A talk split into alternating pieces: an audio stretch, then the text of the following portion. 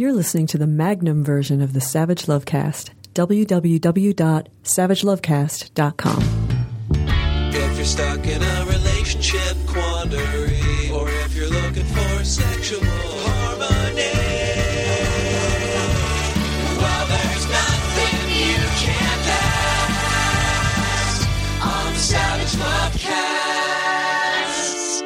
war on women continues. The war on reproductive rights and reproductive choice continues. We hear from Republicans it's all about jobs, jobs, jobs, and national security and blah, blah, blah. But at the end of the day, it's all about vaginas. It's all about shrinking the government, reducing the size of government because they want to make it just small enough to stuff up your twat. Kansas Governor Sam Brownback signed anti abortion legislation last Friday in Kansas, which is already a state where it's almost impossible for most women, particularly most poor and working class women, to get abortions. He signed a new state law that blocks tax breaks for abortion providers who knew they were even getting them. I bet they weren't. That bans sex selection abortions and declares that life begins at fertilization. We are one step away to life begins at erection. Fact is, of course, that there's one person who hasn't gotten the life begins at conception memo, and that person is God. 50% of all fertilized eggs, 50% of all spermies that meet eggies naturally and spontaneously abort. And most people are not aware of these abortions, these sort of very early miscarriages when they happen because they are imperceptible.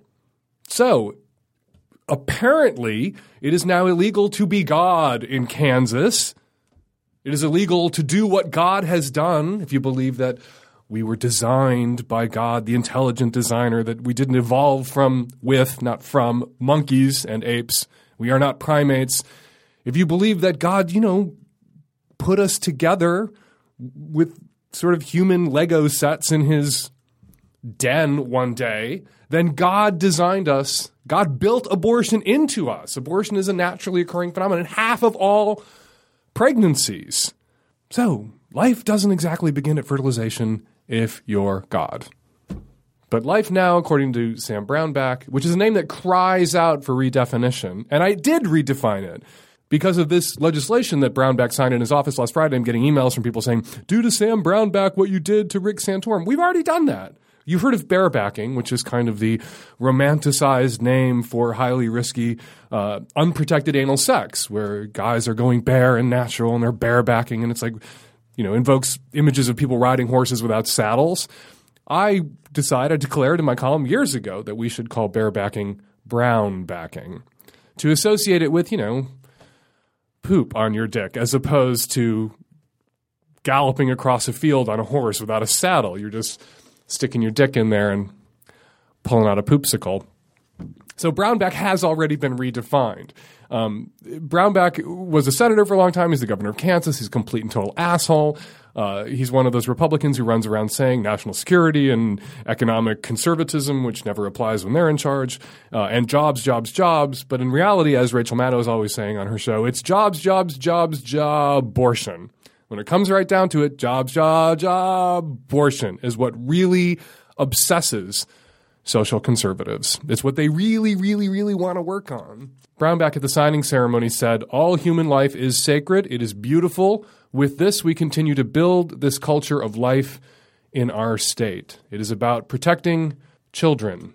According to the Children's Defense Fund, a child is abused or neglected in Kansas every six hours. A child dies before his or her first birthday in Kansas at the rate of one a day. Kansas is 18th among the 50 states in percent of babies born at low birth weight, 25th among the states in per pupil expenditures. Child poverty rate in Kansas, one out of every five children lives in poverty in Kansas. 25% of all children in Kansas haven't been fully immunized. And there are 700,000 children living in Kansas, and 123,000 of them qualify for food stamps. Kansas is not exactly a paradise for a child once it is born. It is, of course, what America is all about. The right wing, the politicians, the Republicans who want to shrink government until they can put it in your vagina. What it is about is making sure that women can't control their own bodies, that nobody can have sex for pleasure, that if your birth control method should fail, that there is no backup plan for you, that you must therefore bear that child and raise that child. But once that child is born, you are on your fucking own. Kansas's and Brownback's concern for children ends when the baby's head crowns. Then you're on your own. 10% of children in Kansas, no health insurance, no access to health insurance. Brownback opposes Obamacare, of course, as a right wing batshit governor, he would oppose Obamacare, which is good for children and other living things. But they only care about you while you're living in your mother's uterus. Once you're out, you're fucked. Once you're out, you're fucking soylent green as far as they're concerned. I will believe in this culture of life bullshit when we have fully funded, federally funded daycare for every kid in this country, when we have access to health care for everyone, not health insurance, not access to health insurance, single payer health care for everyone from birth. Then they can say that they actually care about children and families when they enact policies, living wage policies that make it possible for people to take care of the children that you force them to have. Then they can say they care about kids and they're building a culture of respect for life. You're not building a culture of respect for life when that respect ends nine months and a day into that fetus's life. The at fertilization language in the bill is going to be challenged. It's going to go up to the Supreme Court. We'll see what happens up at the Supreme Court because that at fertilization ding, that that affront to God, who spontaneously naturally aborts half of all fertilized eggs, that would make not just abortion illegal, but many forms of birth control illegal. Ladies, they're coming for your birth control. Your option, if you're a woman in Kansas, I guess, do it in the butt, Bob. Move the fuck away. Get to a state that's run by sane people who care about sane public policy, who demonstrate that they care about children by enacting Obamacare and other socially progressive legislation. And you particularly might want to get out of the state if you're a woman who does need to terminate a pregnancy, if you do need an abortion. There is currently only one place to get an abortion in the entire state. And they are making war on that one place. And they're doing this in other states too. They're targeting abortion clinics and women's health care centers, defunding Planned Parenthood in Texas. The war on women continues. Do not be fooled by Republican outreach to women. Women. When Republicans reach out to women, what they're doing is reaching out just far enough to slap you. Hi, Dan. I have a question for you. Um, my friends with the open relationship or the open marriage, they hooked up with their best friend and left out their best friend's husband, who probably wouldn't have wanted to participate anyway. Um, and they didn't have ground rules and they didn't, you know, have boundaries and like a sober talk and all the things you're supposed to do. They were all just drunk.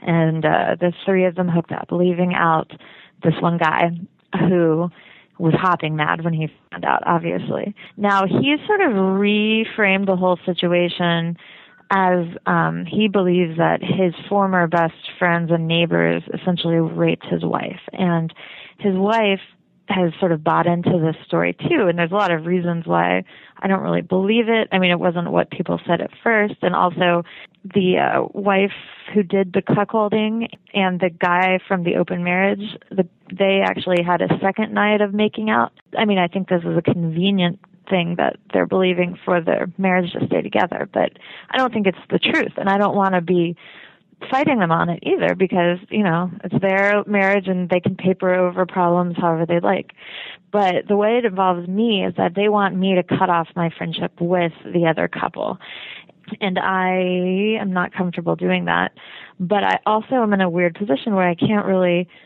you know say no i'm I'm not going to choose you over them, or I'm not going to make a weird friend decision choice here because I don't know, because my boyfriend is really good friends with the wife and and also I don't even know how to say that without saying in PS like no one raped you.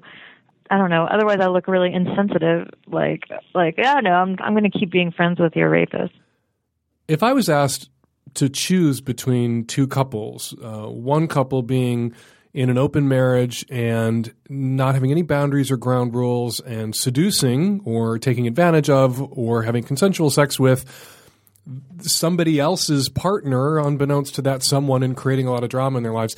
And then also being asked to choose by the other couple who had taken a drunken hookup consensual and a post that drunken hookup sober hookup and rounded that shit up to the charge of rape so that they could rationalize staying together and seeing themselves as victims. And in a way, they were victimized by that first couple, of course, who blundered into their relationship and potentially exploded it. If I if both those couples asked me to choose between them, I would choose neither. They both sound kind of toxic and shitty and not like people I'd want to hang out with.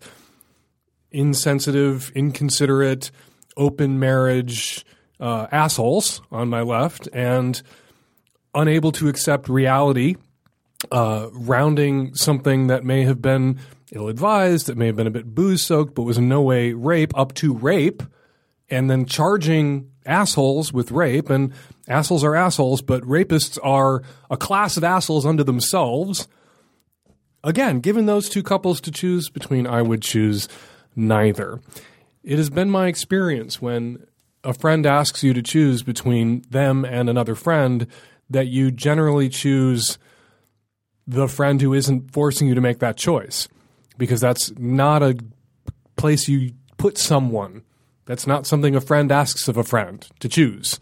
Uh, the better friend is probably the person who isn't asking you to choose. The better friend is probably the person who is allowing you to make up your own mind and isn't throwing ultimatums around like thunderbolts. So, I think that's my advice for you. I don't think I have anything else to add. Uh, it's going to be awkward. It's going to be awkward. Inconsiderate, bull in China shop couples in open relationships create a lot of awkwardness wherever they go in their wake. Uh, and people who can't deal with the aftermath of their own choices and then want to make somebody else the villain also create a lot of chaos and awkwardness in their wake. I would swim away from both. Hey, Dan, I'm a 25 year old straight guy in my 20s, obviously. And I just had a quick question for you about uh, kind of confidence and testosterone and stuff like that. Uh, all the, the long story short is that I had like a really crappy puberty where I had like really low testosterone. Halfway through puberty, my body just stopped developing. Um, I started taking testosterone supplements, and now, hey, lo and behold, I have a libido. Hooray! And now, for the first time in my life, I'm discovering, hey, I like girls. Cool. And now I'm not really sure what to do with this because now I have the drive to, to chase something down, but not really the confidence to make anything of it. So I have the mental faculties to talk to women. And I can converse and I can, uh, you know, have like flirty conversations. But when it comes time to actually like pull the trigger and try to, you know, seduce somebody, I get kind of bogged down with confidence because I'm like, hey, I have a small penis because my body did not develop properly. This isn't like a normal dude like, well, I wonder if I'm small. This is like a legit issue because of a bodily, you know, incompletion. So that's become an issue for me, uh, just in terms of feeling any kinds of deals because I get uh, kind of self-conscious and I'm worried that, hey, like maybe this won't actually do anything for her. I don't really know what to do with it. So I just don't really know if there's like a quick solution to this. Like, do I just get over it and just have sex with somebody and figure out like what works for them, what works for me, uh, just get it out of my system. I'm not really sure how to develop the confidence to actually, you know, take my pants off and have sex with a girl with this issue. Well, I have good news and I have bad news.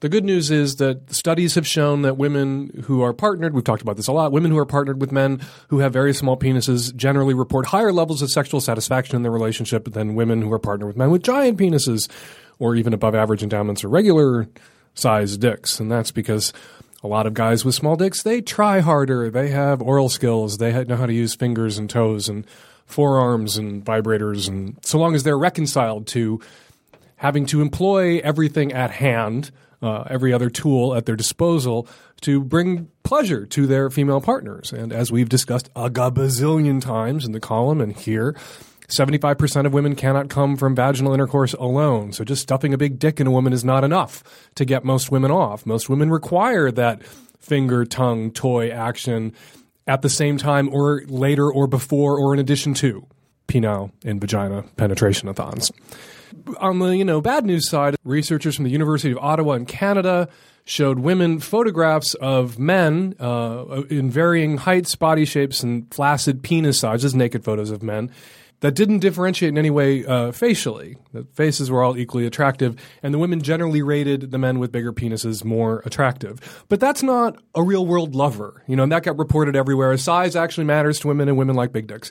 But that's not you know, a, an actual guy who's in your bed. Yeah, a, a, big dick aesthetically is nice, and people tend to default to assuming they might like a big dick.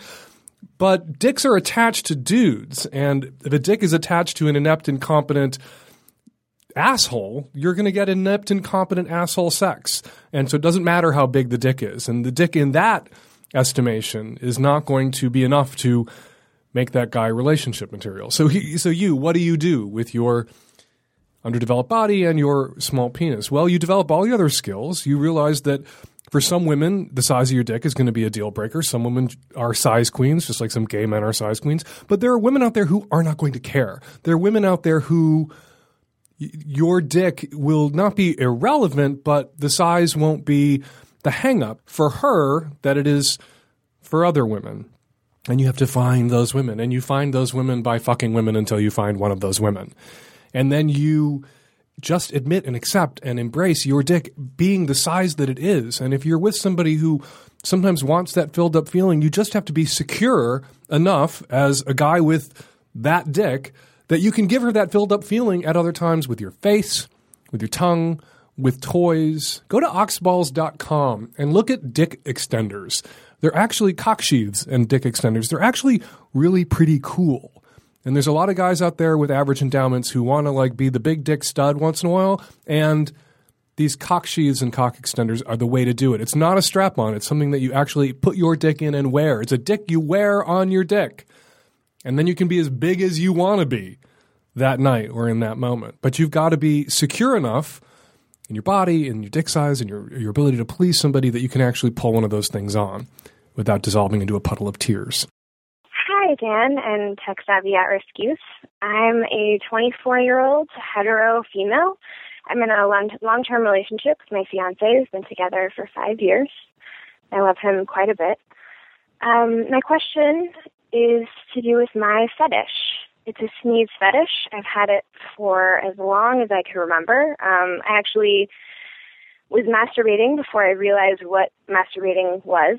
Um, so I've, I've been getting off to the sound of people sneezing for my entire life.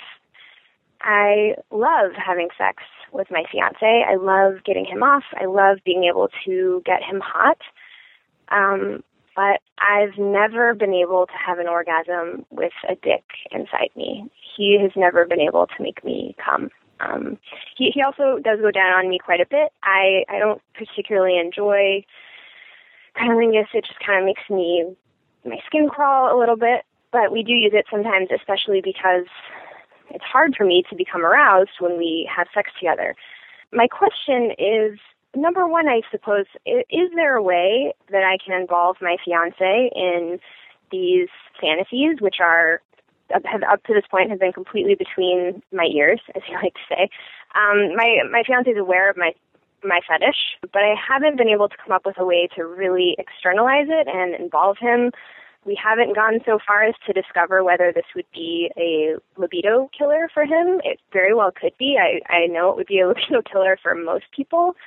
Number two, if that's not possible, if it is a libido killer for him, or if you know my my fantasies, which are really just me imagining people sneezing. That's that's it. It's that simple.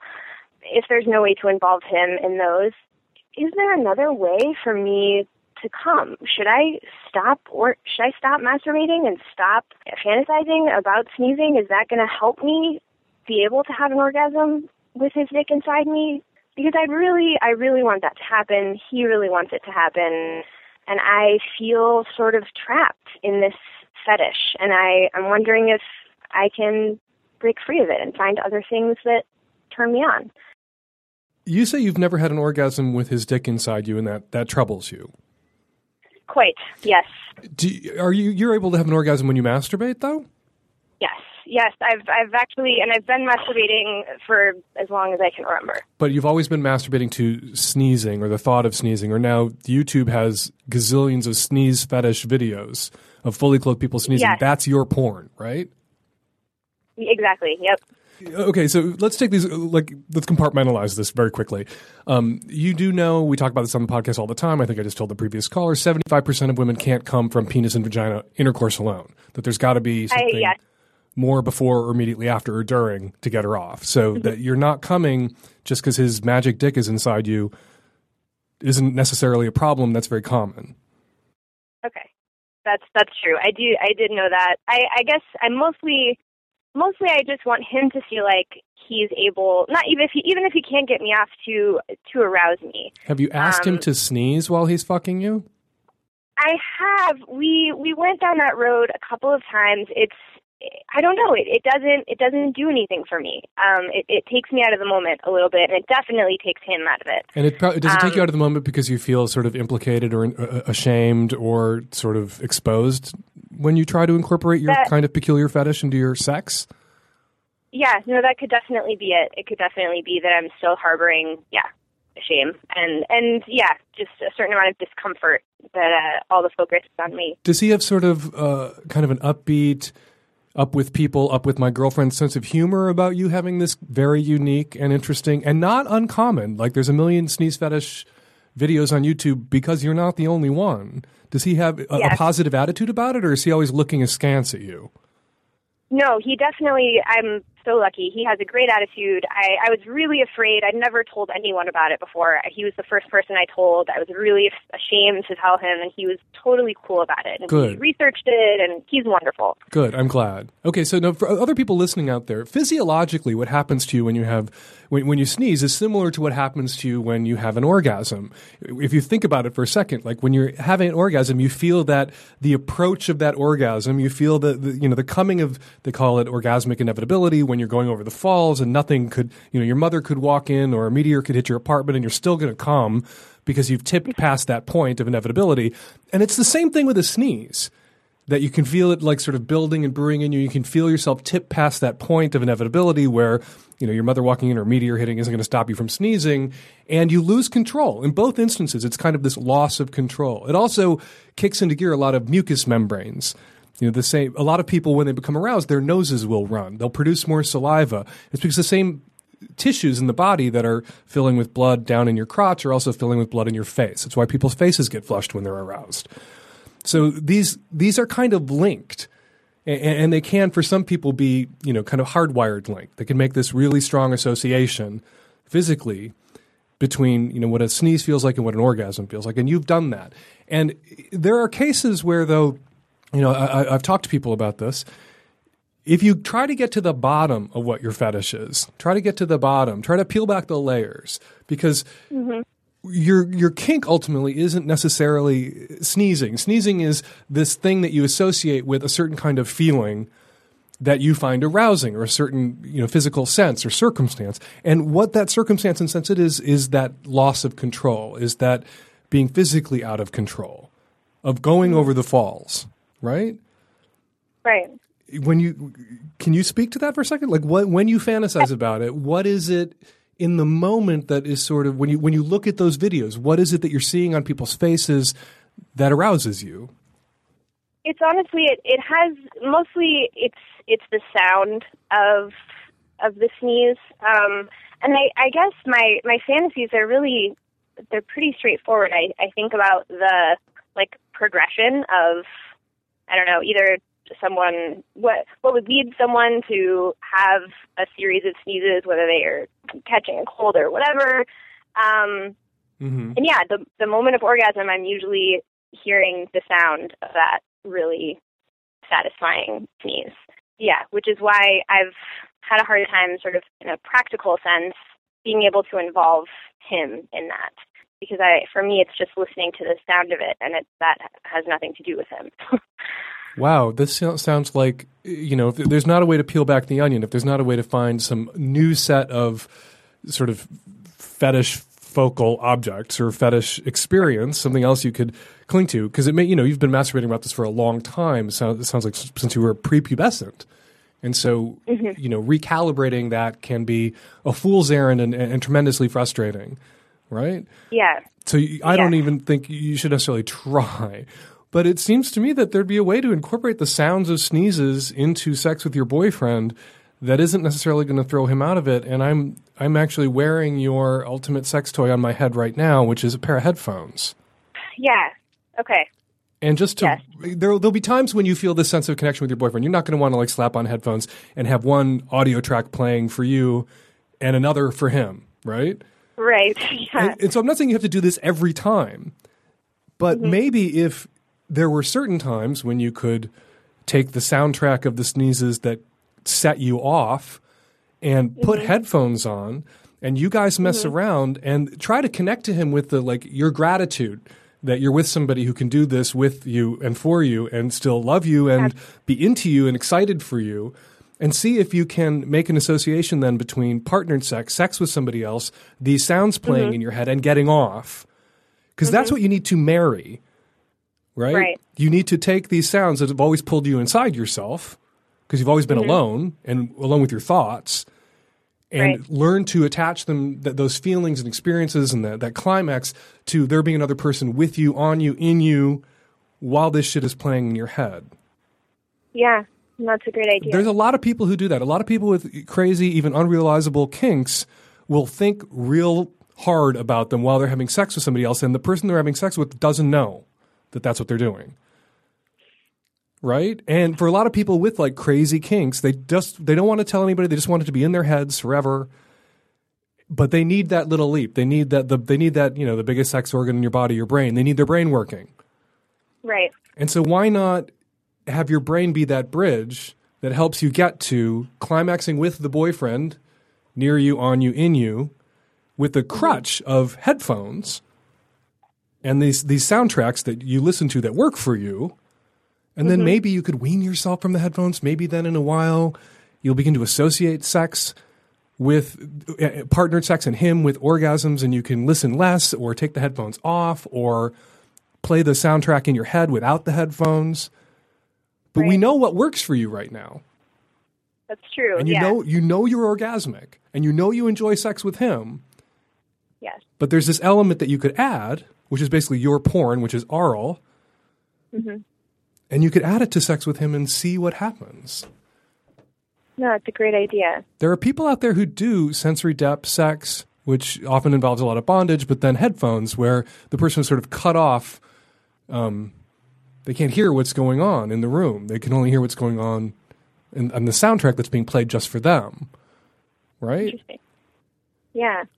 And I don't see why you couldn't take that page from the Super Kinksters and just fold it into this tender, partnered, loving sex with your boyfriend who's so considerate and indulgent in GGG. Yes, he is. Um, no, that's a great, it's a great idea. Um, is there anything I I can do or should be doing um, to? Because I just I it it hurts me a lot that I I know that I can get naked and he's going to have a hard dick. Um, but for him, I mean, as much as I know he has a wonderful body and I'm I'm certainly as, as physically attracted to him as I am to anyone else. Is there anything I can do to be able to build my arousal around around him? Is there because he it's so hard for him. Do you not get aroused? Do you not I, get wet? I I don't. It it takes me a really long time uh, into sex with him to yeah to become aroused. We and a lot of times we yeah we des- if we don't have lube we can't really penetration can be really difficult. um, and so I like you said I can't reprogram myself, but Do you have that same problem when you hear your porn? I don't. No, when I'm when I'm listening to yeah, when I'm listening to my porn or I'm masturbating, I have no problem getting wet. And once his dick's been in there for a while, I have no problem getting wet. But like that initial penetration can be really okay, well, rough. here, here's what you're doing. You're you're so in flight from what you know works, from what you know turns you on. You're so Mm-hmm. terrified of marrying those things. He turns you on, um, and you're attracted to him, and you're into him. But the, the you know this kink, this fetish, this sneeze thing, that's what triggers you and sets you off and gets you rolling, right? yeah, And because you want because you're working so hard to keep these things separate, your boyfriend doesn't get to enjoy the benefit of you rolling and you turn the uh-huh. fuck on. And you guys need to mm-hmm. you need to put that tool in his hands. okay, You know, if somebody who is you know into spanking and they can only get really going if they've had their butt paddled a little bit, n- who will not let their partner spank them and then they're not turned on, when the sex starts because they haven't had their little spanking, but they won't let their partner spank them, which is what we know works. And you know, and if your partner is the one spanking you, they're the one doing this thing that turns you on. I, you know what I would do if I were you guys? uh, you know what I would advise you to do? Here's here's my prescription. You get a set of really good Bose headphones, and he gets a set of really good Bose headphones. But he's got he's got the controls in his hand. He can turn the sound on and off and up and down, which Okay. means he's putting in your head. He's in charge of cranking that soundtrack up that turns you on. Right? And so he's doing it to you. He's using what works Yeah. which is the sneezing and, and those sounds, but he's the one who's making it happen. He's the one who's pushing mm-hmm. play. He's the one who's controlling the volume and the pace. And you can look in his eyes, and he can look in yours, and you can look not. He can look naughty about it while you're looking naughty about it, and he can be listening to whatever it is that turns him on in his own set of headphones Yeah. like just music or sex fuck music, whatever it is he likes to hear. And you guys could just like get off on the groovy perversity of this all. And you can, you know, it's kind of a little power exchange thing. You like, one of the things you like about the sneeze thing is the out of controlness of it. And you will be out of control of when you're going to hear these things, how much you're going to hear at any one time, what sort of bursts of it he's going to give you, and just let him parcel it out. And then see if you're not then getting wet when you're with him right away. I bet you will be because Yeah. you will have married the boyfriend with the hot body who turns you on with your kink instead of working so hard to keep them apart. No, yeah, this is great. Thank you, Dan. That's yeah, that's a one. I'm like, I'm I'm getting turned on right now just thinking about it. oh my God, you're getting turned on right now and you're talking to some old fag about it. Imagine how turned on you'll be when your boyfriend is on top of you doing this. I'm going to resist the urge to start pressing play on these sneeze fetish videos I looked at. So as not to send you over the falls. Go get your boyfriend and go to the Bose store and buy some fucking kick ass quality headphones and crank up I'm on my way. But put put that put that tool, put that power in his hands. We know what you know what works for you. He knows what works for you. Hand it to him. Let him do it to you. Let him use it on you. Let him be the sneeze master. Thanks, Dan. Sure thing. Goodbye. Hi, Dan. I am a 22 year old straight polyamorous young woman living in Northeast City. I have a question for you. I've been seeing this guy who's polyamorous for a couple months now, um, and he's really fucking great.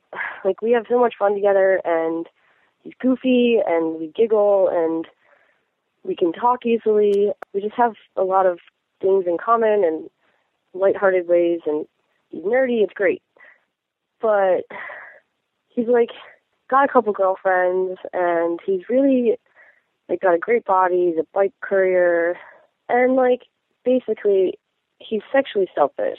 Every time that he's gone down on me or pleased me other than having sex with me, it's been me having to ask him. And I brought this up to him a couple of days ago and we had a really open, like easy, honest conversation I told him about GGG. He told me he just wants to please me, that he's sorry he's been sexually selfish. And I told him very clearly what I wanted, which was just some mutual pleasure giving. And then last night we're hooking up and I was blowing him for so long and he was straining to come and wanted to come but was just like trying so hard and I was like, Listen, my neck hurts and you don't have to do that, you don't have to come, you know, we can just kinda move into the next thing and he lays down and we go to sleep. And like he brushed his hand with like he brushed my vagina with his hand once and was like squeezing my ass and kissing me and but like I feel I don't know, my body feels neglected and I'm starting to feel less sexy and I just got out of this relationship that was you know, we weren't that emotionally compatible but sexually like he treated me so well, I felt so sexy and I'm just finding myself feeling like like it's hard for me to come when I masturbate because it's just like I don't feel hot. I really like this guy like so much, like in a really awesome new way. But this is really starting to be frustrating, and I don't know how long I should be patient and like communicative and work on it because like he's got all these other women that obviously aren't saying anything and are okay with just being fucked and I I don't know. Quick question: How hot is this guy? He's a he's really he's pretty damn hot. Okay, he must be hot because of what he gives you, which is not much, and how he makes you feel, which is like shit. I'm surprised you're putting up with him. Yeah, I'm I'm really wary at this point. Um, I talked to him again, and I was a lot more blunt this time, and really forward about the fact that like I can't climb in bed with him again if he's ever going to be selfish like that. Um, And what did Mr. Polyamorous Bike Messenger with other girlfriends have to say when you stood up to him like that? Well, the thing is, he dated somebody for like nine years, um, and I think that the most of the women, if no, I think all of the people he's ever been with have been complacent in. Okay, you you like- you have got to stop making excuses for this guy. No, yeah, I, I know it's it's like he's making excuses and it's not okay. Oh, okay. Well, then you Um, have to stop regurgitating his rationalizations for being a lousy, selfish Yeah. sack of shit in bed, which is what he is, and you're letting him get away with it. yeah, I think he's unaware of it. Okay, well, he's aware of it Um, now because you put him on notice, and you need to advocate for yourself in the fucking moment. You know what you needed to do when you gave him that blowjob that went on and on and on, and then you came up for air and he fell a fucking sleep? You need to say, oh, no, no, we are not going to sleep. You are eating my pussy now. right. You're right. going to go down on me like I just went down on you. Get to work, messenger boy. You needed to advocate for yourself in that moment in sort of an upbeat, fun, sexy way, Right, right. but dr- clearly drawing a line, clearly being your own advocate and being kind of smiley and fun about it, but also don't fuck with me about it. You know, you know that this is a two way street. This eating crotch shit. Eat crotch. That's that's what I've told him in the conversation I recently had with him, and But it sounds like when the sex is happening, you're inhibited in some way. When the, is is it when the sex is happening, he's so hot and he's so naked, you can't make a demand? it's that I'm kind of still like learning and growing in myself, and it's I I'm still trying to find confidence in my own sexuality, so Okay. I feel shy sometimes Okay, and moment. you've been socialized because you are a woman, and this culture tells women that they're not allowed to make demands on men. And you're probably saying, "Oh, I told him a week ago that I wanted this, and I had these expectations, and it would be nice if this happened and this happened. So I'm just going to lay here and hope that he does all that. Because if he's a nice guy, he will, and he's a nice guy. Oh, he didn't. Wah, Right. wah. Yeah, the thing is, I'm not gonna I'm not gonna date him anymore if if like things don't drastically turn around. Okay, Um, well, here's how you turn them around. You say to him, "Why don't you come over tonight, and I'm not going to do anything. I'm not going to do any work." Yeah. You owe me. So come on over and you get me off a couple of times and then we'll see about your dick. Yeah. And then see what he says. And he may respond very positively to that kind of direction and that kind of assertiveness. He may find that kind of a a new thing that kind of flips his brain, flips a switch in his brain and helps him realize that being with somebody means doing for them too. And, and I'm I'm all about like last week in the column or recently in the column I pointed out that selfish lovers are often better lovers. That you want to be with somebody who wants to take from you. You want to be with somebody who wants to take their pleasure from you, on you, in you, around you, near you, right? But you want that you want to be able to do that same thing back to them. You want to be able to take back. And there's a big Right. yin and yang pull there. And right now he's all take and no taken. So take him. Does he have dreads? Is he one of those bike messengers with dreads? No, no, he does not have dreads. Okay. I was just going to say, don't date anybody with dreads. Don't date any white bike messengers with dreads. But dreads are great, great fucking handles. And you can steer yeah, a dude's yeah. I mean, he's got some curly hair. I can I can grab onto. Grab just, it. Yeah, I'm. If you're afraid of I'm, I'm advocating for to be yourself, more assertive. Sorry. don't interrupt me while I'm telling you to be more assertive. yeah. Young lady, you sit there very quietly while I tell you to be assertive. No, I think I really do think that you should tell him so you don't have to worry about being assertive in the moment. That there's going to be no give and take tonight. I've given and given and given tonight. You're going to give tonight. You're going to come Right. over and you're going to get me off. You're going to eat me out. Right. You're going to give me orgasms. Maybe at the end of the night, if you're good and you got me off, maybe I'll fuck you. the thing that's really frustrating too is the fact that he hasn't been like initiating sex either. Like we'll be making out all hot and sexy, and I'll be the first one that has to become physical. And Right, but he has two. Uh, he has two or three other girlfriends. He's maybe exhausted when he gets to your place. right, Do you have other boyfriends? not at the moment. I'm like, starting to make dates with other people. Give this guy one more chance because he's hot.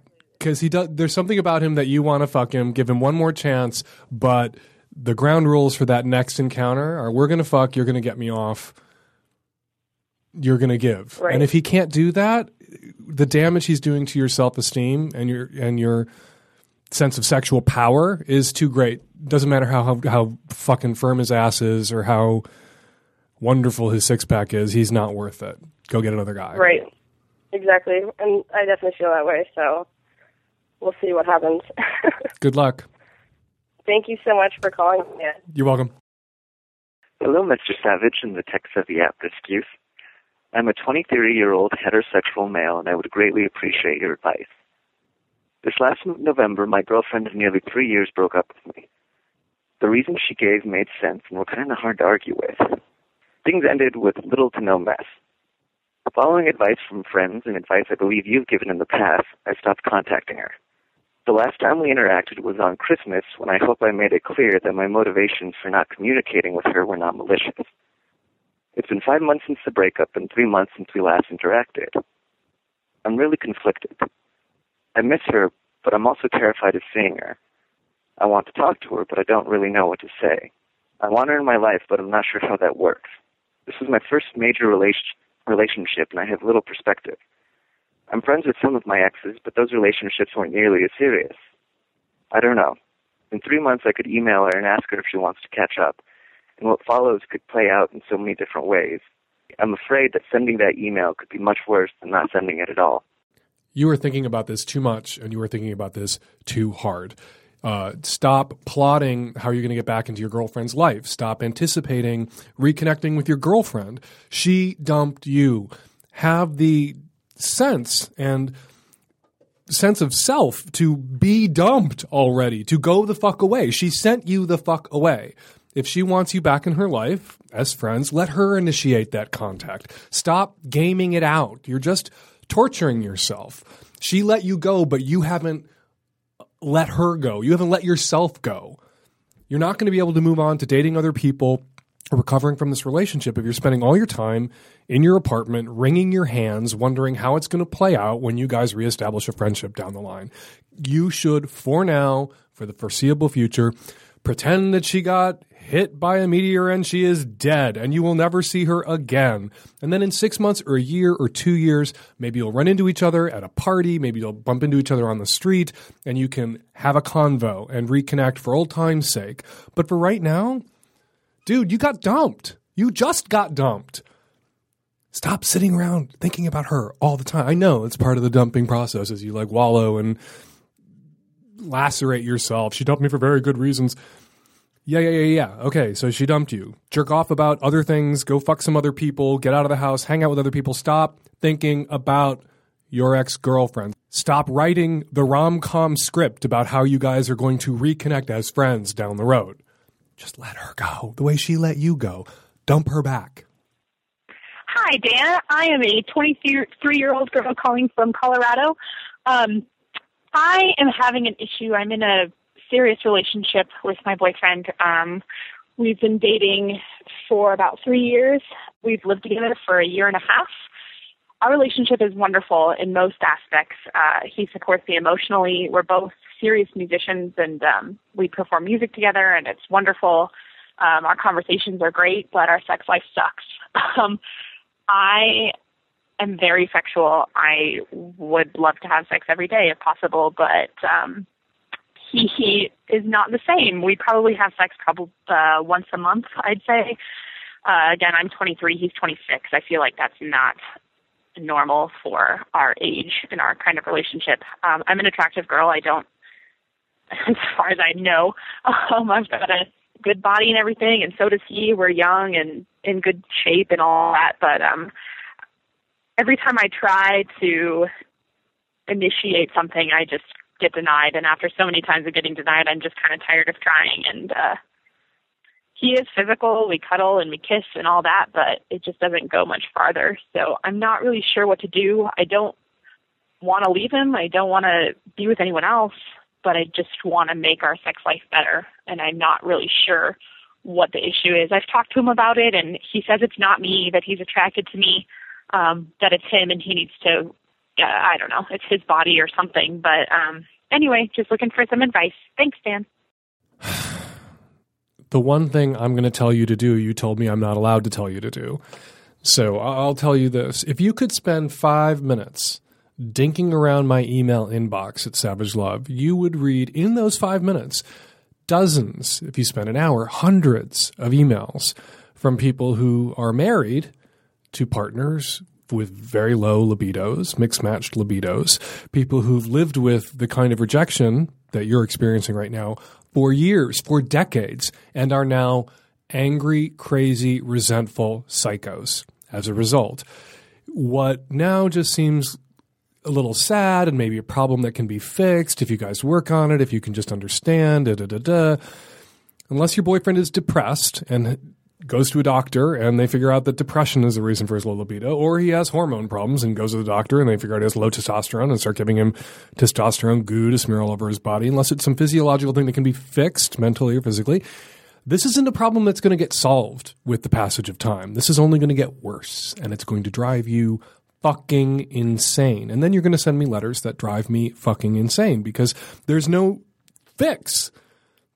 Sexual compatibility in a long term relationship is important. Sounds like you guys are emotionally compatible, but sexual incompatibility over the long run destroys emotional compatibility. However emotionally compatible you are now, however much you like him now, however much you love him now, you will like him less and love him not at all after 20 years of this kind of scalding sexual rejection. My advice to you is to get the fuck out now, is to shake hands and say, coulda, woulda, shoulda, could have been awesome, but clearly sexually we are not a match. And I'm not going to stick around until I hate you and then cheat or leave so you can hate me. I'm going to get out now and we're going to find partners who are better suited. Maybe we won't find partners who are emotionally better suited than we were for each other, but sexually we will find partners who are better suited. It's worth doing, and it's worth doing when you're 23.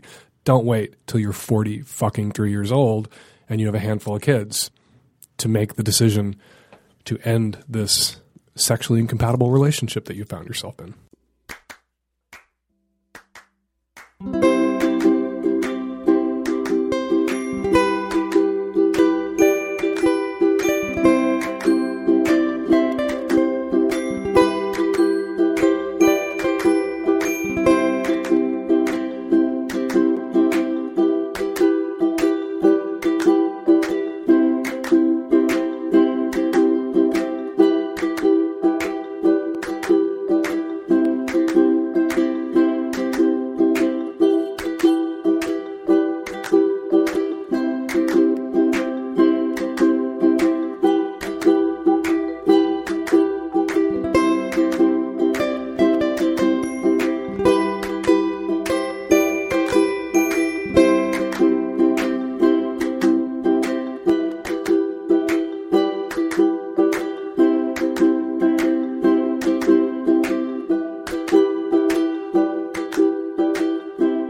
Someone at my house last week was the subject of kind of an internet kerfuffle and a little internet media storm.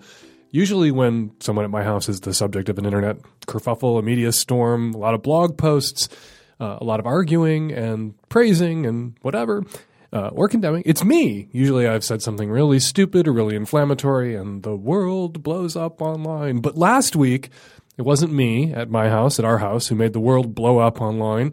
It was uh, little Terry Miller, my husband, who's actually not so little. Uh, I got a tweet in the middle of Terry's big uh, media explosion last week from someone saying, Oh my God, Dan, you talk about Terry on the podcast all the time and how much you lurv him, L U R V, which is my preferred spelling, um, but you never mentioned how hot your husband is.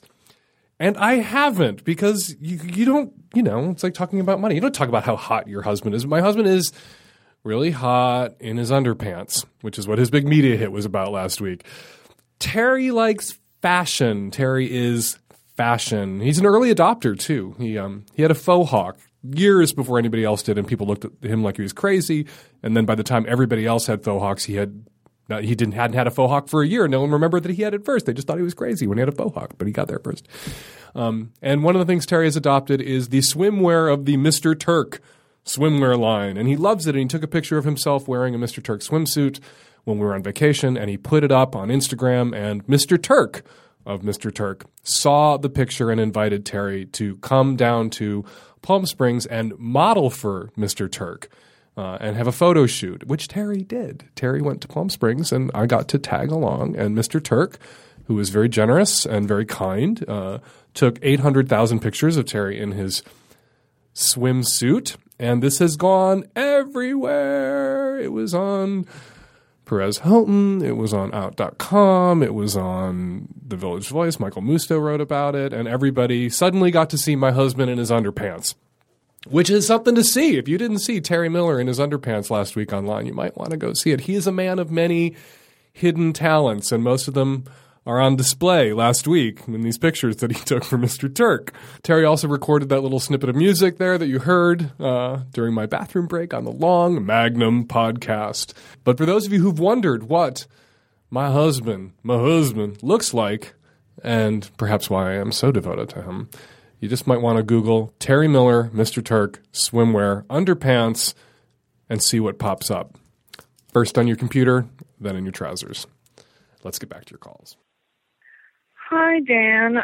So I was watching some anal porn yesterday, and they like reached in this girl's asshole and like pulled her insides out, and it freaks me out. Is now I'm like worried about this porn star. Does she have a prolapsed anus, or will it go back in? I don't know. It freaked me out, and then I couldn't get off, and I couldn't sleep, and I was thinking about it all day. Here's what Wiki has to say.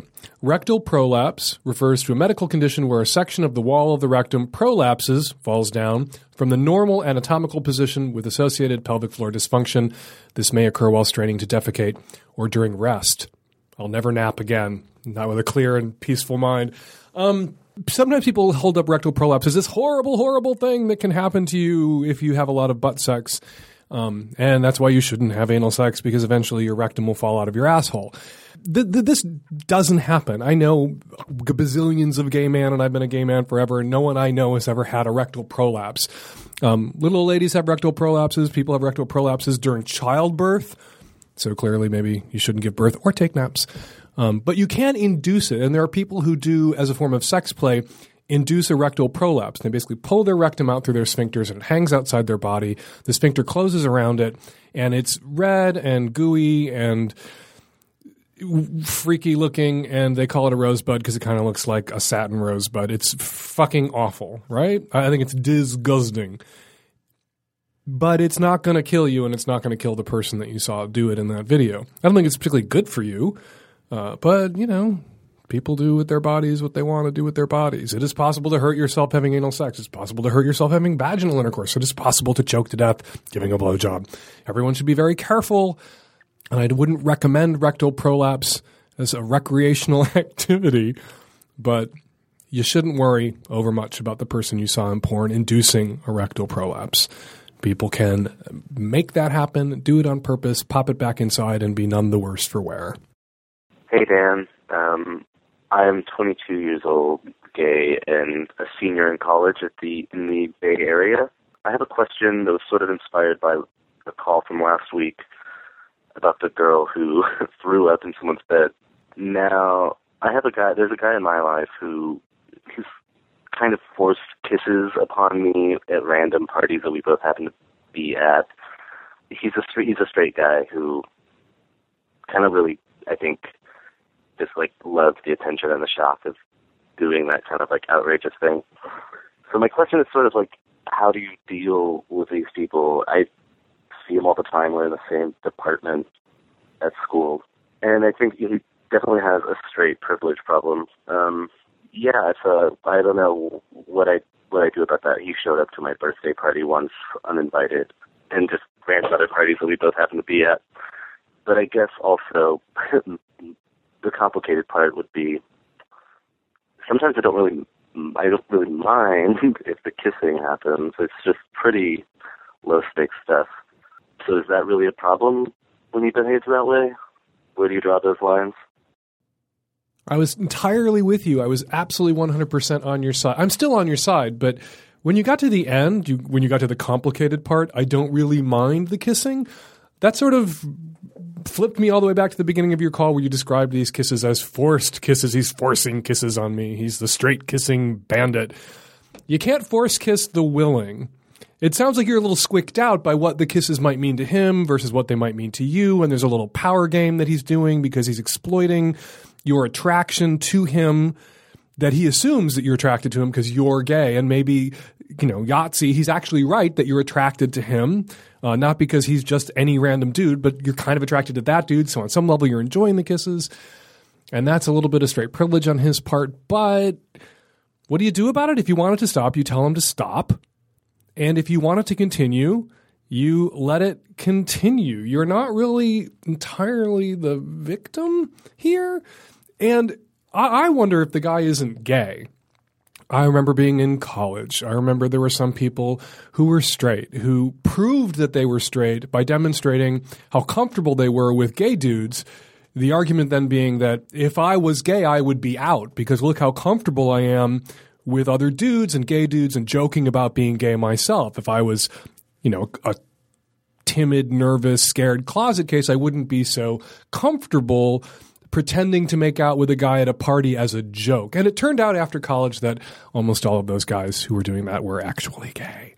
So he might be gay, in which case, Yahtzee. But if you don't want him fucking kissing you, don't let him kiss you. Put a hand up over his face when he tries to kiss you. If you do enjoy the kisses, well, then enjoy the kisses. If you're a little annoyed by the privilege of it all, that he can, you know, go anywhere he wants and kiss anyone he wants, boy or girl, because he's straight and he's safe and maybe he made an assumption about you being attracted to him the first time he force kissed you. And coincidentally enough that assumption was accurate. You welcomed it. You didn't mind it. You're kind of into him. But still that assumption annoys you. You can unpack that with him with a forced kissing couples counselor at your school if you want. Or you can just have a beer and enjoy the tongue. Hi, Dan. So I am a 26 year old straight female, and I'm with a guy. We've been together coming on two years, and it's awesome. I mean, he's so good to me, and um, we bring out the best in each other, and our sex life is great. Um, but I have a question because I kind of feel like a dick. So, my boyfriend is very, very tall. He's like six six, and he's he's pretty thin. He's not. I wouldn't call him like skinny, but he's pretty thin. And I, on the other hand, I'm five six, and I'm not skinny. I'm not at all like big, but you know, I'm athletic, and I I've caught myself really wishing that he were a little bit more, um, would do a little more to gain some muscle. And this totally flies against I, don't know how how I want to think of myself. I mean, I don't like I'm sexually attracted to him now, and when we have sex now, it's great. But it's just this little thought I have. I mean, I would love to feel that he is bigger than me, and that makes me feel lame, but it's true. And I, I, I don't know how to go about it. I don't know if it's legit, if it's something that is even worth bringing up, because he's dealt with some weight fluctuations with me. Nothing huge, but um, when I've tried various birth controls, you know, I gained like five pounds here um, and there, and I've lost it. I'm in good shape, but I know that if he approached me and was like, you know, what would be great is if I don't know, like you were a little more toned here. It would hurt my feelings, and I don't want to do that to him. But it is something that I legitimately um, would like. And he doesn't really work out. He runs with me sometimes, and he bikes. But he's in good cardio shape. But being kind of naturally skinny, that only makes him skinnier. And even as I'm calling you right now, I feel like such an asshole. So maybe I shouldn't have called at all. But I know you talk a lot about, you know, respecting your partner by staying in shape. And I'm wondering if maybe guys would be less sensitive if I was like, hey, you know, like I've been working on staying in shape and staying trim, and it would kind of be nice to see you like maybe doing some push-ups sometimes. I have famously said that one of the ways you show respect for your partner is by staying in reasonable shape, doing reasonable maintenance. Time and gravity destroys us all, and bodies change, and people change, and they age. But, you know, one of the ways you can show your partner you're not taking them and their feelings and their physical attraction to you for granted is by doing reasonable maintenance. This isn't about everybody being a size zero or an Adonis. It's just about reasonable maintenance. But you're not asking him to stay in shape. You're asking him to change his shape. And noticeably absent from your call was any indication or any mention of how he feels about his body, how he feels about being six six and a rail. You know, there's a lot of guys out there who are tall and skinny and happy, and they like themselves just the way they are. And there's some guys who, you know, will offhandedly say, oh yeah, I can't keep weight on. I wish I could keep a little weight on. I wish I, you know, I have such a high metabolism. Has he ever said anything like that? Has he ever expressed an interest in doing a push up and maybe having some tits of his own? If he hasn't, it would kind of be perhaps unfair. That said, it would perhaps be unfair for you to just throw that at him. You need to gain 20 pounds of tits because I wish you were Captain America. That might be unfair. That said, a guy is probably going to be less likely to have a freak out meltdown about it than a woman because women's bodies are much more scrutinized, not just by men and the male gaze and culture, but also by each other, by other women, um, and are much more of a battleground. And women can be much more sensitive than dudes. He may never have thought about going to a gym. So, all that said, yeah, it'd be unfair. You're not asking him to maintain, you're asking him to change. If you brought it up, I doubt that he would shatter in the way that you say you might have if he said, you know, it'd be great if you lost some weight here and there, right? That would have hurt your feelings.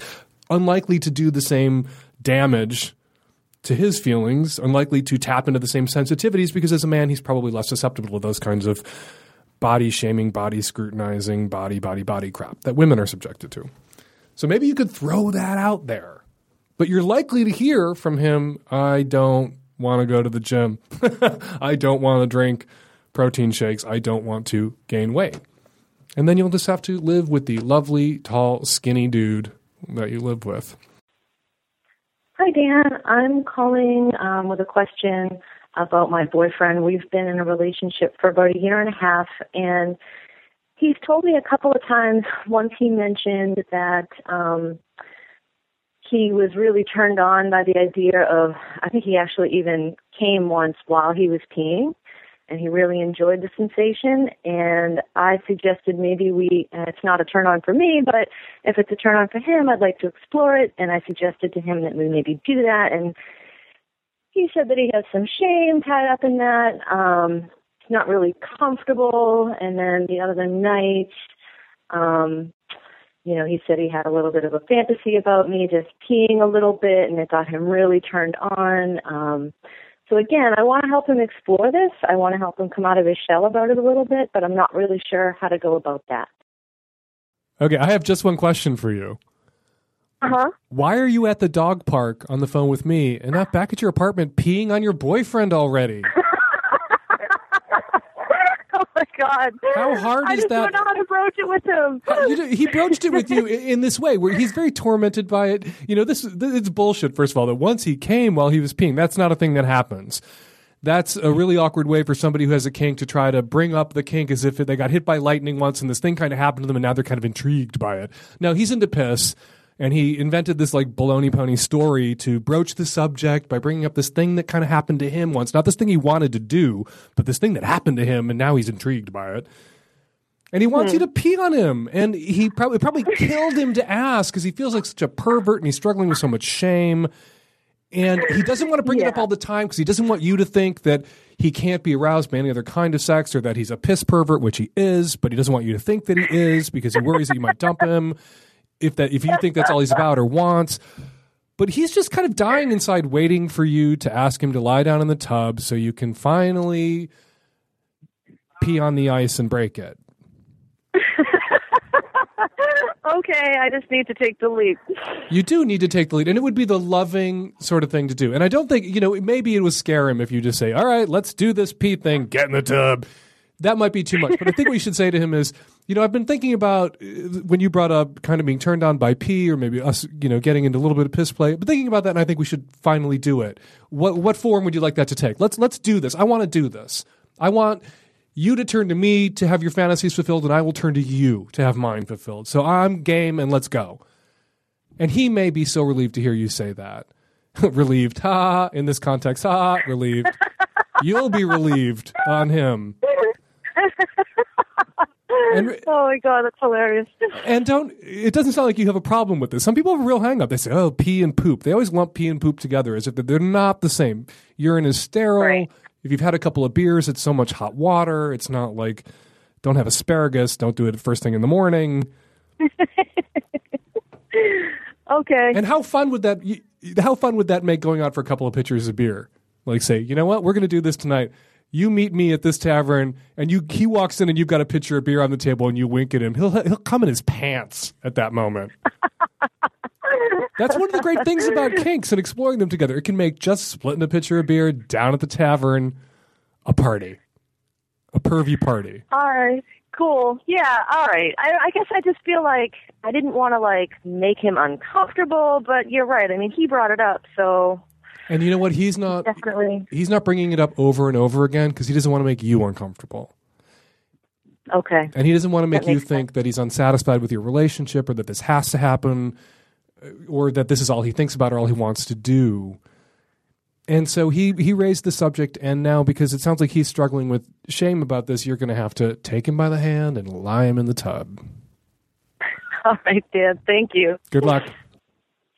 Hi, Dan. 23 year old straight female here. Um, I'm calling because I've been overweight my entire life. And last August, I made the decision to um, change my life and have bariatric surgery. So far, I've lost about 60 pounds, and slowly but surely, I'm continuing to lose. But the problem I'm having is that even though I've lost all this weight and my confidence and self esteem have improved dramatically, I find that I'm not becoming more attractive to men. I really want to get back into the dating scene, or at least the fucking scene as it may be. And I try and put myself out there and flirt, but I'm still a plus size girl even after losing all that weight and I feel that I am constantly overlooked for girls that don't necessarily have a better personality and aren't necessarily prettier than me, but they always happen to be skinnier than me. People my entire life have told me there's someone out there for everyone and there's plenty of guys that like plus size girls, but I don't want that. I don't want a man who's looking for a plus size girl and finds me and thinks, oh, okay, she'll do. I want a man who finds me and says, wow, this girl is amazing. I am really attracted to her, in spite of the fact that I'm a plus size girl. So, my question is are these two things mutually exclusive? Is it going to be that every man that's going to be attracted to me is going to be looking for a plus size girl? Or are there men out there who will like me for me and not be interested in me just because I'm plus sized? And if there are men who will be attracted to me in spite of my size and not because of it, where the hell do I find them? this is obviously an issue I've dealt with my entire life, and I could really use some advice. What would you tell me if I said that I wanted to be with a man who could love me despite the fact that I'm a man? Basically, I wanted a straight guy to fall in love with me. And despite the fact that I was a man too, he would love me because he loved me. I didn't want to be loved by a guy who was attracted to guys, to somebody who looked like me, because that didn't, you know, made me feel weird and bad about being gay guy. I wanted to be with a guy who wasn't gay. You would tell me I was crazy. There are gay guys out there like that. There are gay guys out there who are not attracted to any other gay guys. They want a straight guy. And they sound like you a little bit when they talk about their predicament. They want love, they want affection, but they reject anyone who's actually attracted to them because they don't want love and affection from a gay guy. They want to be loved despite the fact that they're men and that they're gay. They want to be loved by a normal man, by a straight guy. You want to be loved, you say over and over again, by someone despite the fact that you are a plus sized girl. You want someone to love you for who you are, not because you're a plus sized girl. What about someone who loves you because you are a plus sized girl and because of who you are? You seem to think those are mutually exclusive emotional impulses, that anybody who's attracted to you because you're a plus sized girl can't love you for who you are, and anybody who loves you for who you are is going to love you despite the fact that you're a plus size girl. That's really twisted. You have to work through this self loathing. You have to let people who are legitimately attracted to you for the person that you are, for who you are physically, because it's often a physical attraction that brings people together. A physical attraction isn't enough to spark or sustain or maintain a relationship. A physical attraction brings two people together, and then, you know, in the discovery process that is dating and living together and you know sussing each other out you discover if you are also emotionally compatible. But that first spark brings you together of physical attraction and you are disqualifying out of the gate anybody who is physically attracted to you. You are the girl that you are. You are a plus size girl. Most people who get bariatric surgery you know I'm, i had a friend years ago who got bariatric surgery who felt like she was betraying the fat acceptance movement and she said I, have always been a fat girl. I'm still going to be a fat girl. I'm going to be not as fat, but I'm still going to be a fat girl. I'm still going to be a part of the fat community. I'm always going to be a big girl. You're probably always going to be a, a bigger girl. Someone out there is, can love you. You, though, have to be the first person to love you. You are not comfortable in your own skin. Anybody who approaches you, anybody who's attracted to you, you are going to view with suspicion unless you start dating blind guys with no hands. Right? this comes up with other people. You know, it's not just you who has this this problem. Not comparing amputees to you know people of size and people of size to amputees, but often you hear from people who have lost a limb that they will be attra- they will be approached by people who are attracted to amputees, to devotees they call them, the people who are attracted to people who uh, are amputees, and that totally squicks them out, right? But some amputees work past that. And, you know, somebody can view you and be attracted to who you are on a very surface level as an object and still be able to appreciate you as the human being you are also. You are both. You are an object and you are a human being. What you want to find is somebody who's attracted to you for the object that you are, but also attracted to you for the human being that you are and who can do both. And they're out there. But you have to love yourself and accept yourself first before somebody else is going to be able to love and accept you because you're going to reject anybody who approaches you because there you are, you. Right? The w- guys who are approaching the skinny bitches that you're hanging with, the guys who are approaching the women that you see and you're jealous that those guys are going after that girl and that girl and that girl, they're attracted to those girls. Not for who they are, but for how they look. So you accepting the attentions and the affections of somebody who's attracted to you for who you are and how you look is no different than that skinny bitch over there getting with that guy who approached her based on nothing but her looks. The culture has programmed less shame into that other girl about the way she looks so she feels less conflicted about it.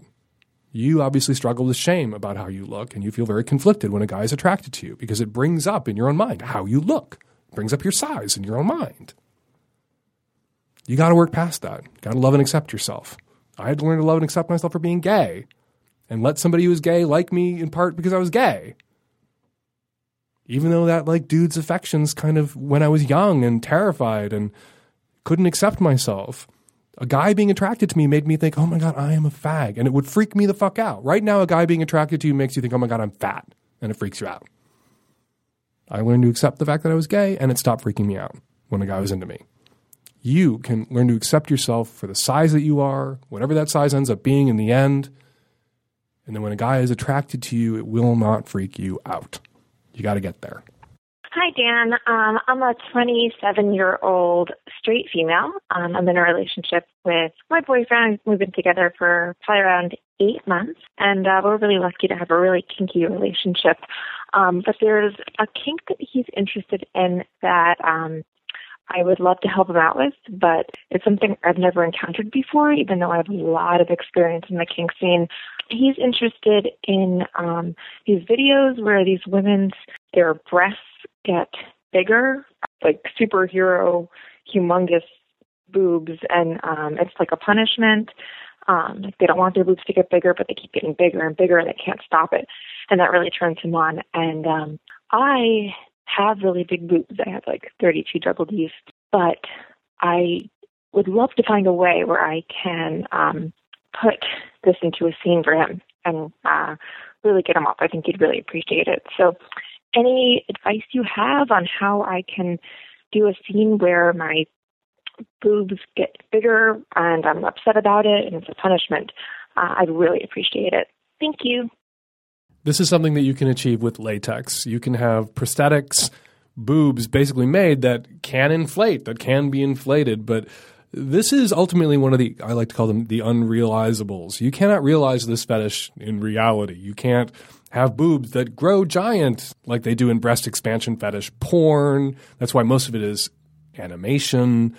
But if you really want to invest a large chunk of change, you can find somebody who works in latex, or you can put a couple of basketballs in your bra and start swapping out the balls for bigger and bigger balls until you get up the, to those exercise balls in the gym. But it's going to be, require an imaginative leap on the part of your boyfriend to pretend that those are your breasts. Because you can't have giant ginormous breasts that expand at will at his will as a punishment for you. But it's certainly something that you can explore through costumes with props through play through fantasy and if you want to spend a lot of money a breast expansion fetish prosthetic created for you by a latex artist good luck Hey, Dan, I just listened to your opening rant on podcast 338, and I wanted to mention that there is a way that you can turn off your camera for your child. If you go into settings and then uh, restrictions, you can enable the restrictions and then disable the camera. It allows you to put in a passcode, and as long as your child doesn't know that passcode, it removes the camera options from everywhere on your iPhone. Hi, this is in response to the discussion about teens using cell phones. I just wanted to point out the other side, which is that in many cases, including the Steubenville case, had someone not taken a picture and had the picture not gone out widely, then nothing would have happened at all, and no one would have known or followed up on instances happening. So they can be these pictures can be evidence, and they can make people take these things seriously just as easily as they can be used as tools of harassment, and sometimes both. I don't think we should start banging the drum to get teens to stop having cell phone photos because they really need to use them sometimes um, for practical reasons and for reasons of justice and vigilance. Hi, uh, this is a call in response of the call from the woman who thinks she's bisexual and is staying in an open marriage but has a female lover of two years. Oh, babe, I'm one of those saying, hey, you're a lesbian because I'm part of a group called the Late Bloomers, and we are women that found our true orientation in midlife, often in the middle of a marriage, sometimes even with kids. There are may have been other reasons for why you did not discover your sexuality in high school, but part of it might have been you were with the wrong gender. I'm just so happy that you did find someone to love you um, sexually, and uh, I know what it's like to love somebody and know that you're going to break their heart. It was very difficult for me, and I thought it would be the end of the world, but I have a very great constructive friendship with my ex-husband, and I'm a happy out lesbian, and you can be too. Hi, I'm I'm calling uh, in response to episode 338, guy that knocked up his crazy ex. Having done that a year ago, I just wanted to mention that I know exactly what he's going through. What it comes down to is the baby. If you want to be involved with the baby, you have to realize a couple things. One being your crazy ex isn't going to get less crazy. And you have to be able to deal with her crazy and hopefully be able to negotiate some sort of co parenting thing. And there's a lot of mediation programs available. I took advantage of one. And secondly, it has to let go of any animosity, at least in front of the kid, because all that's going to matter is the baby. And when you hold your baby the first time, it might not seem real. You might have a lot of uh, weird, confusing feelings, but at the end of the day, if you're a good parent, you're just going to take it one step at a time and do what's right. In terms of getting full custody for the baby, it's not going to happen unless she has a heroin needle in her arm because you could be the craziest bitch in the world. And unless there's evidence of drug use or abuse for the kid, they're going to side with mom every time. For better or for worse, she's going to be a part of your existence for 18 to 21 years, depending on the state. But it's rewarding in its own right. And as long as you follow your gut instincts and be a good dad, then there's no there's no losing. But get that animosity out of there and get your shit together as soon as you can. And we're going to leave it there. 206 201 2720 is the number here at Savage Lovecast Magnum. We're just getting this new extended ad free subscription model version of the show off the ground. If you have a question or comment about the new show or how it works, you can send those comments to support at savagelovecast.com. 206 201 2720. That's the number here. Give us a buzz with a question or comment. The Savage Lovecast, both of them, Micro and Magnum, produced every week by Nancy Hartunian and me and the tech savvy at risk youth. We'll be back at you next week with another installment of the Savage Lovecast or casts. Thanks for downloading.